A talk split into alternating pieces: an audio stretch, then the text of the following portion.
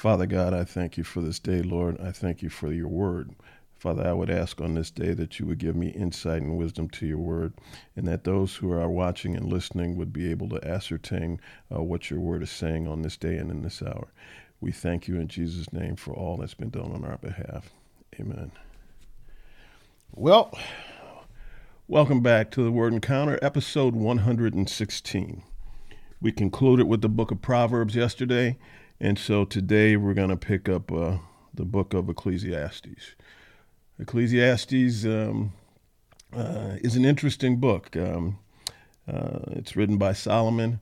Uh, at least the majority of people think it's written by Solomon, and it is. Um, it's it, it can be confounding in some ways because sometimes Solomon sounds like he's involved in doublespeak, and you're not exactly sure what he's saying. But we have to remember that King Solomon was a human being. And um, he was uh, chronicling his experiences in life and, and trying to figure things out, even uh, at an older age. He was still trying to figure this thing called life out. And so he seems to have conflicting ideas at times. And I can certainly relate to what Solomon is going through mentally, as uh, a lot of things that he has thought about and written about in Ecclesiastes, I've also thought about and pondered and marinated on and wondered and and um, and many things I still do uh, involve myself in that sort of activity. Um, and sometimes it can involve circular thinking, where you just uh, think in circles. You're not sure what the deal is. Uh, at the end of the day, um, there are many things, uh, many mysteries of the Lord that uh, I don't believe anybody understands, and, and that's where faith comes in. You just have to believe that what He says is true. And so, um, uh, let me just read here uh, what Tony Evans has written in the introduction, or part of the introduction to Ecclesiastes. He says, This book is a big deal because in it we find a man who made huge mistakes that would eventually split his entire kingdom. It's important for us to grab hold of this book and learn from Solomon's mistakes as we build our families and apply God's uh, kingdom principles to our lives today. That, in fact, was what Solomon wanted his readers to do because he finishes the book by talking about the importance of getting God into the picture early in life. And so Solomon uh, never stopped pondering um, and he never stopped thinking and he he made a lot of mistakes. Now, one of the things we have to remember as we're going through uh, Ecclesiastes is that this is obviously the Old Testament. This is prior to Jesus. And so Solomon did not have uh, that knowledge at hand. He didn't know about Jesus. And so um, Jesus puts a lot of things in perspective for us that the people in the Old Testament times did not have. And so, with that, let us go on to chapter one. If you look at my word, I'm going to show you my Bible here. For those that are on the podcast, you can't see it, but maybe you can see it here. Basically, uh, at least early on in Ecclesiastes, I've highlighted practically every verse because it, it just speaks. It speaks, it speaks. And so here we go. Um, the subtitle uh, to this section in chapter one says, Everything is futile. Everything is futile. And so, uh, chapter 1, verse 1 the words of the teacher, son of David, king in Jerusalem absolutely futility or absolute futility, says the teacher. Absolute futility. Everything is futile. What does a person gain for all his efforts that he labors under the sun? A generation goes and a generation comes, but the earth remains forever. The sun rises and the sun sets. Panting, it returns to the place where it rises. Gusting to the south, turning to the north, turning, turning goes the wind, and the wind returns to its cycles or and the, and the wind returns in its cycles. All the streams flow to the sea, yet the sea is never full. You ever, I've all, I've wondered that before. Everything, you know, you have these tributaries that flow into into bodies of water, but they never fill up. Now, of course, there's evaporation. I understand that, but it's just uh, it's just something that you know people ponder. All the streams uh, flow to the sea, yet the sea is never full. To the place where the streams flow, uh, there they flow again. All things are wearisome, more than anyone can say. The eye is not satisfied by seeing, or the ear filled with hearing. What has been done, uh, what what has been is what will be, and what has been done is what will be done. There is nothing new under the sun. This is something I try to explain to my kids when they're thinking, "Well, Dad, things are different today." Well, no, they aren't. Technology is different, but there is nothing new under the sun as far as man's motivation, man's character, or anything like that. That doesn't change technology changes, technology allows us to leverage some things that we couldn't leverage before. But there's nothing new under the sun. Let's see, what it has been is what will be, and uh, what has been done is what will be done. There's nothing new under the sun. Verse 10 Can one say about anything, Look, this is new? It has already existed in the ages before us. Well, yeah, we can say that about certain technological innovations. But again, as far as man's character, man's uh, uh, actions, or anything like that, uh, nothing's new. There are despots today. There are there are uh, drastically evil people today. There were drastically evil people yesterday. There were drastically evil people centuries ago. And so we've leveraged our ability in order to, uh, to bring about harm to other people. And so one person can com- uh, commit acts that will affect more people. But their character and nature, man's character and nature, hasn't changed. It's the same. Verse 11 There is no remembrance of those who came before and of those who will come after. There will also be no remembrance by those who follow them. See, so Solomon's going through this thought process. You know, nothing's new. People come, people go. No, when you're here, you, you might have a little bit of something, but when you die, nobody's going to remember you. So, what difference does it make? The subheading here says the limits of wisdom. In verse 12, I, the teacher, have been king over Israel in Jerusalem I applied my mind to examine and explore through the wisdom all that is done under the sun. God has given people this miserable task to keep them occupied. That's kind of cynical. Verse 14 I have seen all things that are done under the sun and have found everything to be futile, a pursuit of the wind. So Solomon's saying, Look, I've been king, I've had riches, I've had everything, I've seen everything there is to see under the sun, and it's all meaningless. Verse 16 I said to myself, See, I have amassed wisdom far beyond all those who were over Jerusalem before me, and my mind has thoroughly grasped wisdom, wisdom and knowledge. I applied my mind to know wisdom and knowledge, madness and folly. See, he, he said wisdom and knowledge on one end, madness and folly on the other end. I've, I've seen the whole spectrum.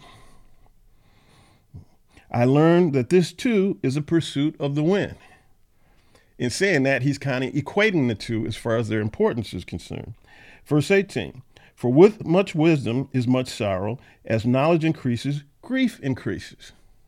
And I can see how that would be the case. As, as your knowledge and wisdom increases and you realize what people should and should not be doing, it grieves your heart when you see people purposely ignoring that which is wise. In chapter 2, the emptiness of pleasure. I said to myself, Go ahead, I will test you with pleasure, enjoy what is good, but it turned out to be futile. So Solomon says, Okay, I said to myself, Okay, everything that I think is um, pleasurable, I'm going to indulge in it to see what that does for me. His conclusion, it's futile. I said about laughter, it is madness, and about pleasure, what does this accomplish? I explored with my mind the pull of wine on my body my mind still guiding me with wisdom. In other words, he says, I'm a partaker of wine, but I'm, I'm not getting drunk. I'm still going to be, you know, cognizant of everything that's going on. Um, and how to grasp folly until I could see what is good for people to do under heaven during the few days of their lives. And so he's saying that I'm, I'm going to explore all of this stuff and I'm trying to determine what is good for people uh, while they're alive under heaven you know because i'm not i'm not finding it right now. I'm trying to figure out you know what the purpose of this whole thing of life is. The emptiness of possessions. Verse 4 i increased my achievements. I built houses and planted vineyards for myself. I've, i built hmm, i built houses and planted vineyards for myself. I made gardens and parks for my for myself and planted every kind of fruit tree in them. I constructed reservoirs for myself uh, from which to irrigate the grove of flourishing trees. I acquired male and female servants and had slaves who were born in my house. I also owned livestock, large herds and flocks, more than all who were before me in Jerusalem. I also amassed silver and gold for myself, and the treasure of kings and provinces. I gathered male and female singers for myself, and many concubines, the delights of men. And so Solomon is saying, look, there's nothing that I haven't done, or there's nothing that men desire that I haven't done, that I haven't accomplished, that I haven't acquired. You know, I've done all these things silver, gold, uh, slaves, and a bazillion concubines. And it says, here's the delights of men and so in verse 9, so I became great and surpassed all who were before me in Jerusalem. My wisdom also remained, uh, remained with me. Verse 10, all that my eyes desired, I did not den- I did not deny them. Everything he saw that was desirable to him, he didn't deny himself. I did not refuse myself any pleasure, for I took pleasure uh, in all my struggles. This was my reward for all my struggles. And so Solomon is essentially justifying all his pleasures because he had all these struggles. And so as as payment for my struggles, I'm going to partake in all the pleasures. I mean, I don't know maybe some maybe some have, but I would assume that most people have involved themselves in this kind of justification. I know I have. I work hard. I should be able to get what I want. You know, I do. You know, we go through this inner justification, um, particularly when we think that if we're going to partake in a pleasure that may not be righteous, then we want to come up with a with a very good reason to convince ourselves that we are desiring uh, that we are deserving, I should say, of such a pleasure. All that my eyes desired, I did not deny them. I did not refuse myself any pleasure, for I took pleasure in all for I took pleasure in all my struggles. This was my reward for my struggles. When I considered all that I had accomplished and what I had labored to achieve, I found everything to be futile in a pursuit of the wind. There was nothing to be gained under the sun. And so again, Solomon is coming back to the same conclusion. He says, I had all these struggles and I worked hard. And so therefore, I allowed myself access to all these pleasures. Anything my eye desired, anything my heart desired, I had. But at the end of the day, it was futile. It still didn't make any difference. See, he's searching for the meaning of life, and what he's finding is that these pleasures are impotent. They don't have the power to grant over and infuse, if you will, contentment in one who is searching for the meaning of this thing we call life. And so when people are, are engaging in things in order to try to satisfy that desire, you know, why am I here? What is my purpose? You know, all of these questions that we can ask ourselves.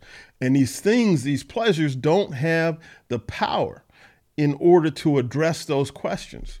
Then we can become despondent because we're, we're thinking that, okay, I'm going to pursue this pleasure, and this pleasure has the power to satisfy this inner drive in me, and it doesn't.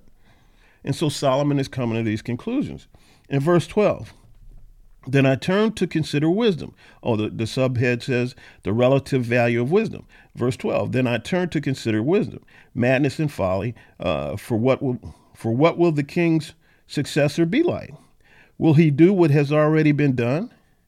And I realized that there is an advantage to wisdom over folly, like the advantage of light over darkness. Verse 14 The person, uh, the wise person, has eyes in his head, but the fool works, walks in darkness. Yet I also knew that one fate comes, comes to them both. You got the fool and the wise one, and Solomon said, Yeah, that's true, but but the same fate is there for both of them. Verse 15 So I said to myself, What happens to the fool will also happen to me. Why then have I been overly wise? And I said to myself, that is also futile. And so what Solomon is saying, he's he's calling his wisdom futile because he's going to end up in the same place as the foolish one. And he's talking about the grave. You know? And again, he doesn't have the wisdom of understanding God's plan because Jesus has not yet come. And so, but he's just considering all this, all the natural things that we see, all the physical things that we see, and he's considering this, and he's weighing these things against each other, and he's just using his mind and his intellect to try and rationalize what the situation is. He has no spirit. See, there's no Holy Spirit within him in order to help discern what's going on because he hasn't come yet. Yet I also know the uh, same fate comes to both. What happens to the fool? And it says, um, verse 16, for just like uh, for just like the fool, there is no lasting re- remembrance of the wise. Hmm. Since in the days to come, both will be forgotten. How is it that the wise person dies just like the fool? So again, he's questioning. Therefore, I hated life because the work that was done under the sun was distressing to me, for everything is futile in a pursuit of the wind. And so Solomon starts to, he, he, he says, I hate life because I can't see where the where the righteous, where the wise have the advantage over the fool because they both end up in the same place again have to emphasize there's no understanding here of eternity because jesus has not yet come. And so if that component was in there then solomon would have to consider some other things that he can't consider here because he doesn't know about them in verse 18 it says the emptiness of work. I hated all my work that i labored at uh, under the sun because i must leave it to the one who comes after me And who knows whether he will be uh, wise or a fool? Yet he will take over all of my work that I have lab- labored at skillfully under the sun. This too is futile. So he's saying, Look, I done worked hard, built all this stuff, and I'm going to leave it to some fool that comes after me, and it's all going to be taken and destroyed. This, this, this is futile. This doesn't make any sense. Verse 20 so I began to give myself over to despair concerning all my work that I had labored at under the sun. So he starts thinking about all that he, he's done. And he starts feeling despaired because uh, he, he concludes that what I do is irrelevant because it's all going to be destroyed anyway. When there is a person whose work was done with wisdom, knowledge, and skill, he must give his portion to a person who has not worked for it. This too is futile and a great wrong. For what does a person get with all his work and all his efforts that he labors at under the sun? For all his days are filled with grief, and uh, his occupation is sorrowful. Even at night, his mind uh, does not rest. This too is futile. Verse 24 There is nothing better for a person than to eat, drink, and enjoy his work. I have seen that even this is from God's hand. Because who can eat and who can enjoy life apart from him. For to, uh, for to the person who is pleasing in his sight, he gives wisdom, knowledge, and joy, but to the sinner, he gives a task um, of gathering and accumulating in order to give to the one who is pleasing in God's sight. This too is futile in a pursuit of the wind. And so, what we have here is Solomon saying that God does grant us things.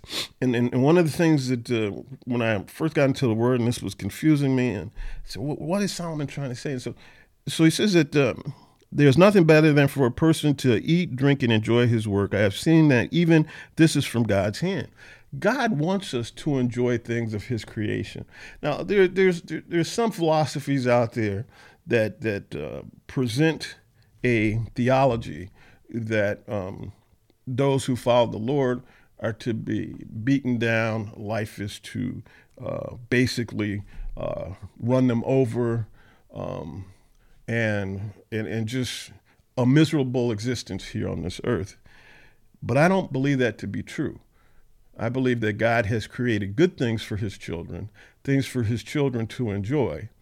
The caution is that we are not to look for meaning in those things that we are enjoying. You see, we aren't to look at, at possessions, be they houses, cars, whatever, um, fine foods or, or wine or whatever. We aren't, aren't to look at those things as an ends in of themselves. You know, they are there for our enjoyment, for our pleasure, but they are not there to answer these deep questions of life. They don't exist. They are not there so that we will pursue them because they are empty. They don't have the ability, they don't have the power to deliver meaning to our life. Only God can do that. And nothing is to take place of the Lord because anything that supersedes the Lord's in our minds is, uh, is called an idol. You see, and so if you're if you're pursuing money at all costs and and that is what's guiding you, money is an idol to you. But if you just put money in its proper perspective, you don't elevate it above God. Money is a tool. You use it, you know, to enjoy some of the pleasures that God has created for us to enjoy, but it never takes the place of God. And that goes for anything else. Nothing supersedes the importance of God in our life. Then these things are there for us to enjoy, but not to take the place of. And that is the caveat. That is the difficult part because in many, many, many circumstances, that's exactly what happens. And so we need to be on the lookout for that uh, so that we don't allow ourselves to give ourselves over to the pleasures of life and start, um, uh, those pleasures start ruling and reigning over our behavior and, and, and over um, our efforts. And that's where the, the danger lies. And so, with that, we're going to pick it up in chapter 3 tomorrow um, The Mystery of Time. And so uh, I just thank you for joining me in the Word Encounter. And we are going to pick it up tomorrow in chapter 3. And everybody have a blessed day. Bye bye.